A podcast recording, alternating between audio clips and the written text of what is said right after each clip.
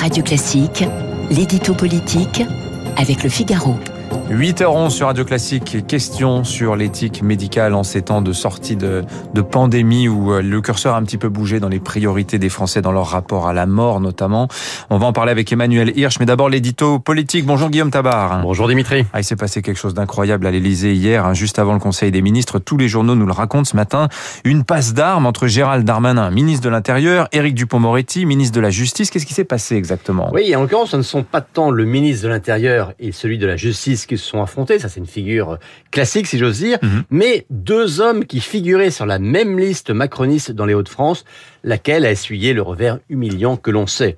Euh, Gérald Darmanin avait salué le score et le bilan de Xavier Bertrand, qui fut son mentor et dont il reste l'ami, et Éric Dupont-Moretti lui a dit que c'était à ses yeux un acte de déloyauté et de trahison. Darmanin n'a pas aimé, et lui, qui a par ailleurs été réélu dès le premier tour dans son canton à Tourcoing, lui a vertement répondu qu'il commence déjà par se faire élire, c'était musclé. Sympa.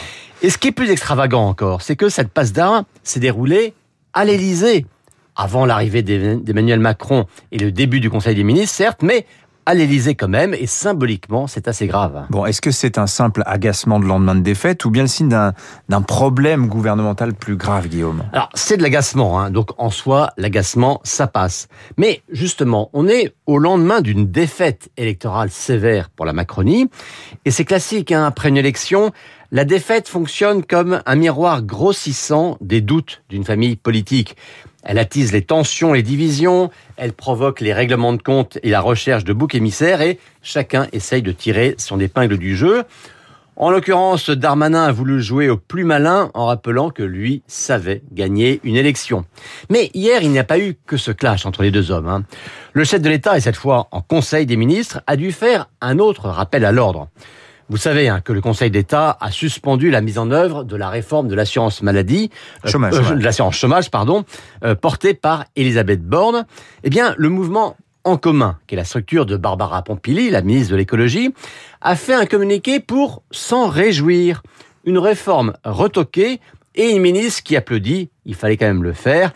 Là aussi, il y a un effet défaite euh, qui fait que chaque sensibilité cherche à imputer aux autres hmm. la responsabilité et à faire entendre sa propre musique. Voilà, les travers de, du en même temps, si je puis dire. Bon, que va faire Emmanuel Macron maintenant, Guillaume? Est-ce qu'il doit sanctionner les ministres euh, indisciplinés? Alors, il doit évidemment réaffirmer son autorité euh, pour ne pas laisser s'installer une sorte de spirale de la déprime ou du délitement dans sa majorité et dans son équipe.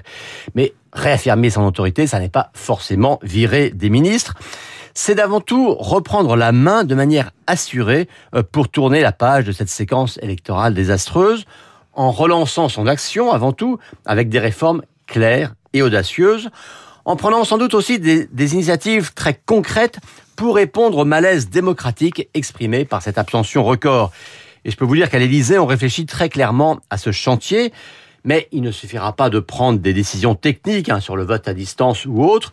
Tout ça, ça va prendre du temps, mais s'il veut passer à autre chose, il doit faire des annonces très rapidement, en clair, avant l'été. Merci Guillaume. 8h15 sur Radio Classique, l'invité de la matinale Emmanuel Hirsch, professeur d'éthique médicale à Paris-Saclay avec nous.